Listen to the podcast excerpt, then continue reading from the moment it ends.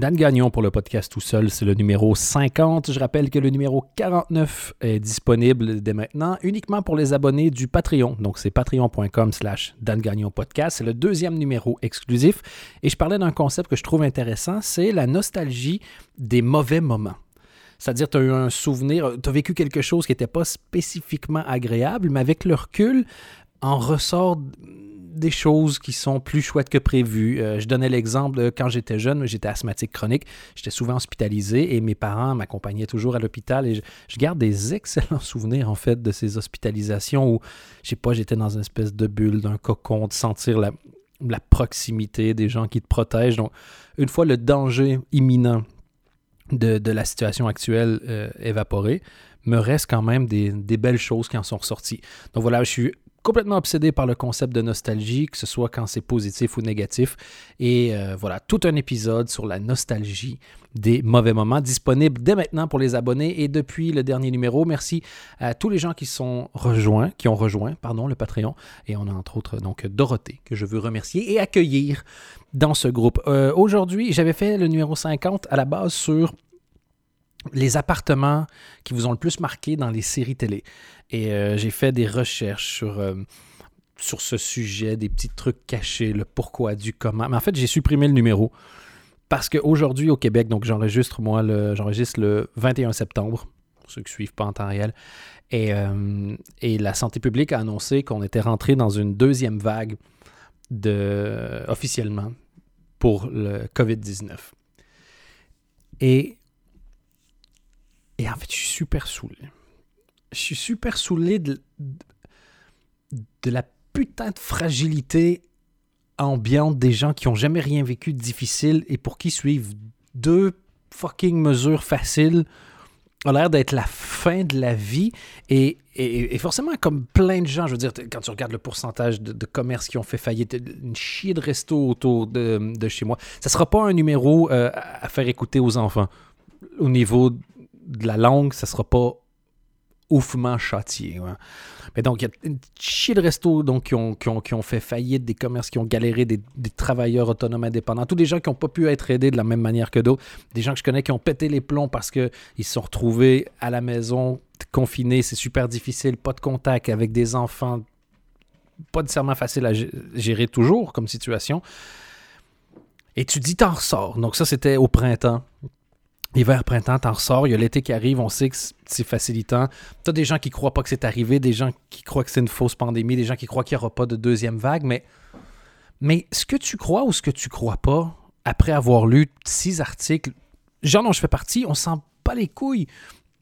On, on, s'en tamponne le coquinou, je sais pas. J'essaie de dire des insultes qui soient pas sexuelles maintenant. Euh, mais ce que tu mets dans la balance, c'est genre mettre un bout de tissu sur ma face ou ne pas mettre un bout de tissu sur ma face. Hein.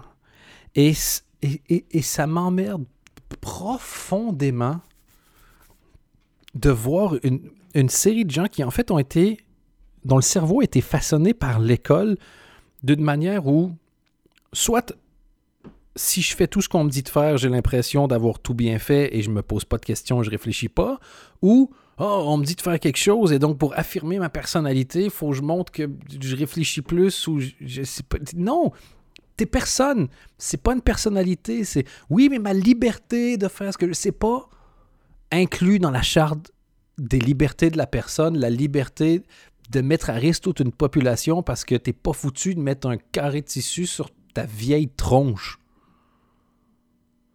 Peut-être que ça sert à rien. tant pis, au pire. On n'aura pas vu la moitié de ta gueule pendant quelques mois. On va tous s'en remettre. J'ai du mal à respirer. Reste chez vous. Envoie quelqu'un d'autre commande. Tu peux. C'est pas compliqué, c'est pas difficile. Et si vraiment tu as envie de te battre pour des libertés, trouve-toi un sujet qui vaut la peine. Trouve-toi un thème. Trouve-toi des gens qui ont besoin de ton agressivité et le fait que ton agressivité qui naisse d'une chier de problème puisse être canalisé dans quelque chose de positif pourra peut-être être un baume sur le reste de ta life. Il y a des endroits, c'est ça qui me tue. Il y a des endroits dans le monde où ils ont réussi. Fucking Nouvelle-Zélande. eux, ils ressortent de l'hiver en ce moment. Et ils ont réussi à tuer la saison de la grippe et à gérer la pandémie. C'est possible.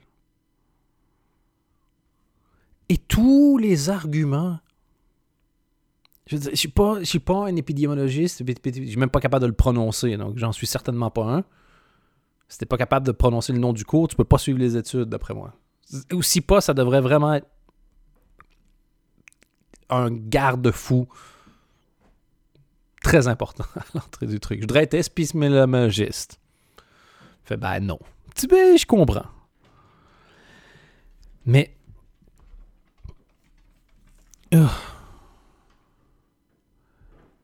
C'est tellement pas contraignant par rapport à l'effet que ça peut avoir. C'est. Il y a des gens qui voulaient pas mettre de capote en disant oui, mais ça m'empêche de bander. déjà, c'est pas très grave. Mais ça, c'est un masque.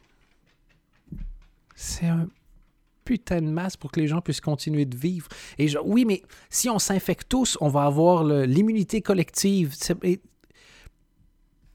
C'est. Non. Parce qu'on sait même pas combien de temps l'immunité dure. Et pour arriver à avoir l'immunité collective, le pourcentage de gens infectés qu'il doit avoir dans une population fait en sorte qu'il y a un coût en, nombre de morts qui se calcule. Et tu ne veux pas ça. On a la chance que, la, grosse maladie de notre génération, tu sais, quand la, maladie de la génération ou deux, trois générations avant, c'était le sida, ils ne savaient même pas ce que c'était. Et encore aujourd'hui, tu, pas spécifiquement de traitement où tu es sûr de guérir. Nous, tout ce qu'on a à faire, l'effort qui nous est demandé, c'est faire gaffe aux autres en attendant qu'il y ait un vaccin. On a la chance d'avoir toute la planète scientifique qui travaille et on se dit pas genre est-ce qu'on va réussir à trouver un vaccin? Non, c'est ah, le vaccin arrive pas assez vite. Il va avoir un vaccin. Attends. Attends le putain de vaccin.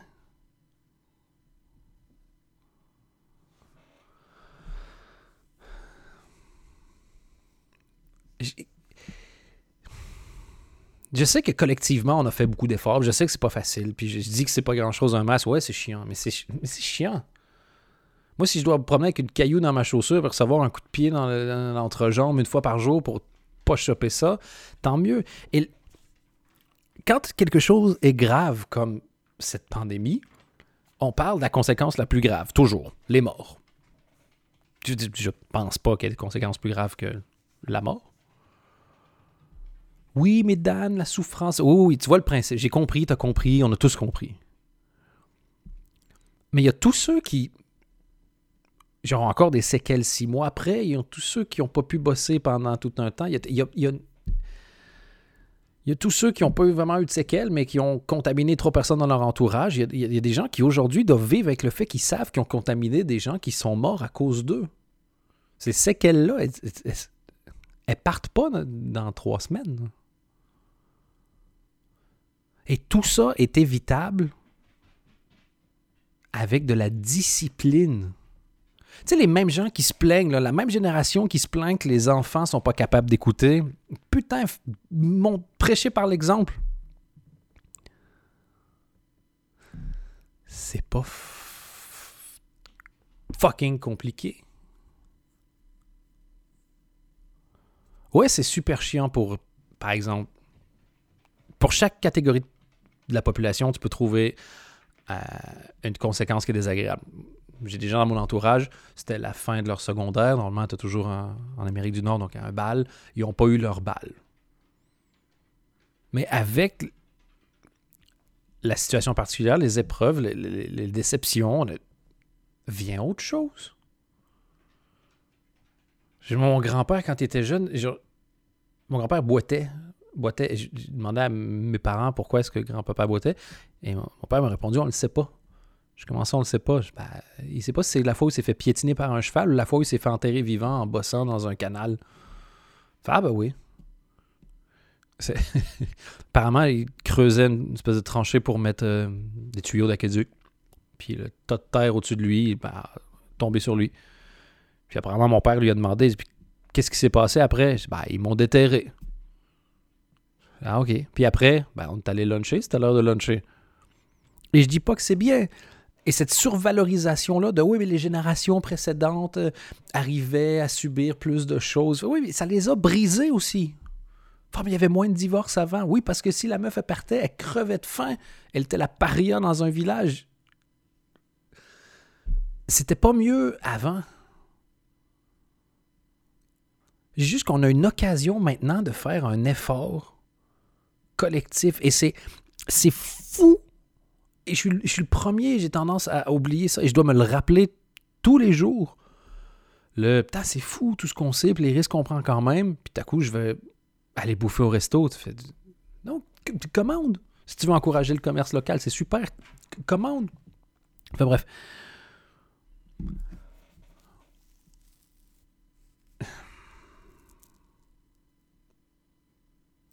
Ça me ça me fâche de voir qu'on a, qu'on a du mal collectivement à prendre du recul. Et, je parlais avec mon épouse tout à l'heure, qui est donc bipolaire. Si vous suivez le podcast, vous le savez. Si vous débarquez à ce numéro-ci, euh, elle raconte sa maladie dans un numéro, je crois que c'est le numéro 20 euh, du podcast, où elle vient témoigner. C'est le seul podcast où j'ai fait avec, que j'ai fait avec quelqu'un d'autre pour l'instant.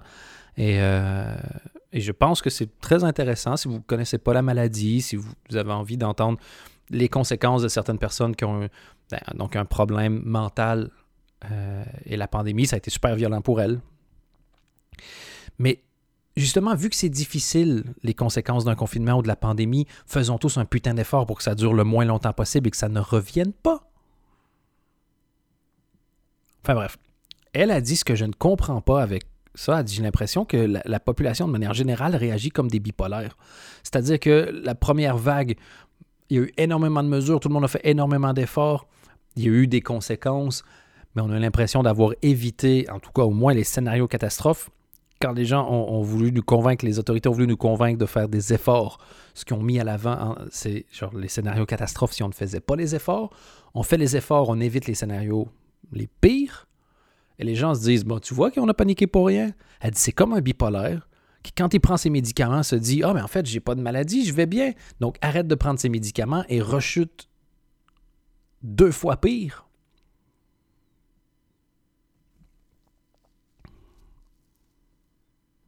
Ça a toujours été difficile de faire un effort.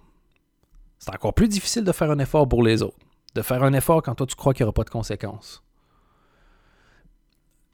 Mais il y a des dizaines et des dizaines et des dizaines d'histoires de gens qui n'y croyaient pas, qui sont malades, qui sont tombés malades, qui ont perdu des gens.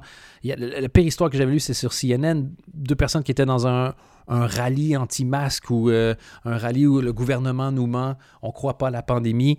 Euh, ils ont chopé un truc, le gars est aux soins intensifs, sa femme était malade aux soins intensifs, elle est morte et lui est encore aux soins intensifs et ne peut pas assister aux funérailles, ne peut pas faire quoi que ce soit, ne peut pas lui dire au revoir.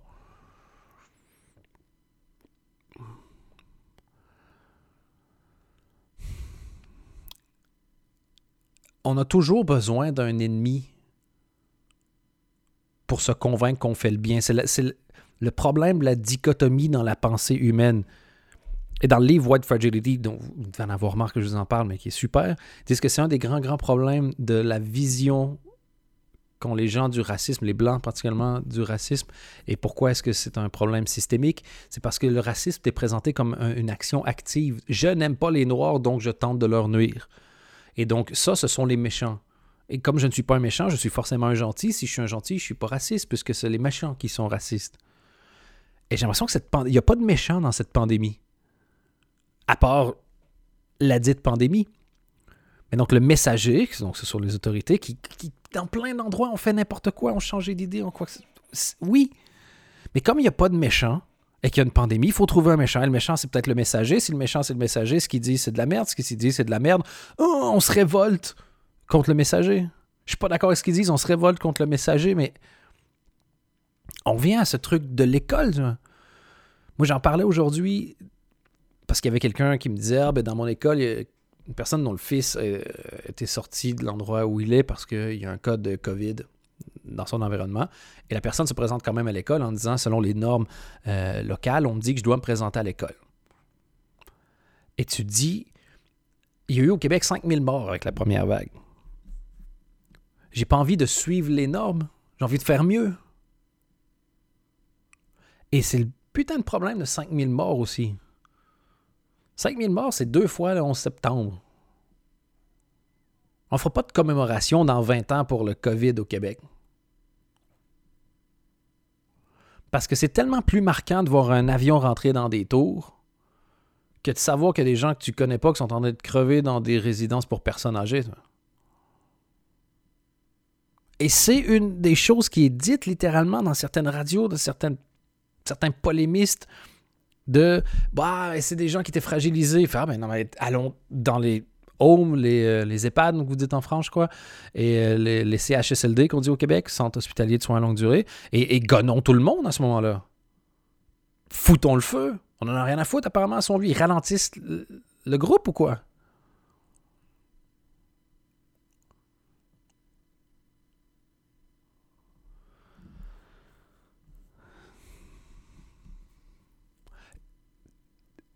C'est comme si on n'était plus capable de servir de l'expérience des autres pour améliorer notre propre comportement. Le principe même de l'éducation, c'est de ne pas avoir à mettre ta main dans le putain de feu pour savoir que ça brûle. D'avoir quelqu'un qui te dit Ah, mettre ta main dans le feu, ça brûle. Faire Ah, merci, j'ai pas besoin de me faire fondre l'index. Et t'imagines quand il va avoir un vaccin? La quantité de gens qui vont faire Ah, mais en fait, c'est un complot mondial pour vendre des vaccins. Mais Quel complot mondial vise le crash de l'économie? C'est l'inverse, un complot mondial. Ah, il nous oblige à porter le masque. Putain, mais la dernière chose qu'un État veut, c'est cacher la face de sa population. N'importe quel magasin, si je rentre avec mes lunettes de soleil, mon masque puis mon bonnet, j'ai le costume. En plus, moi, j'ai les cheveux longs et une barbe. J'ai le costume de n'importe 85% des criminels dans tous les putains de films. Ça va être quoi la suite? Ah, le gouvernement, il fait un complot pour baisser en popularité puis ne pas se faire élire. C'est C'est pour ça que tu fais pas partie du complot, c'est que tu as des idées de merde.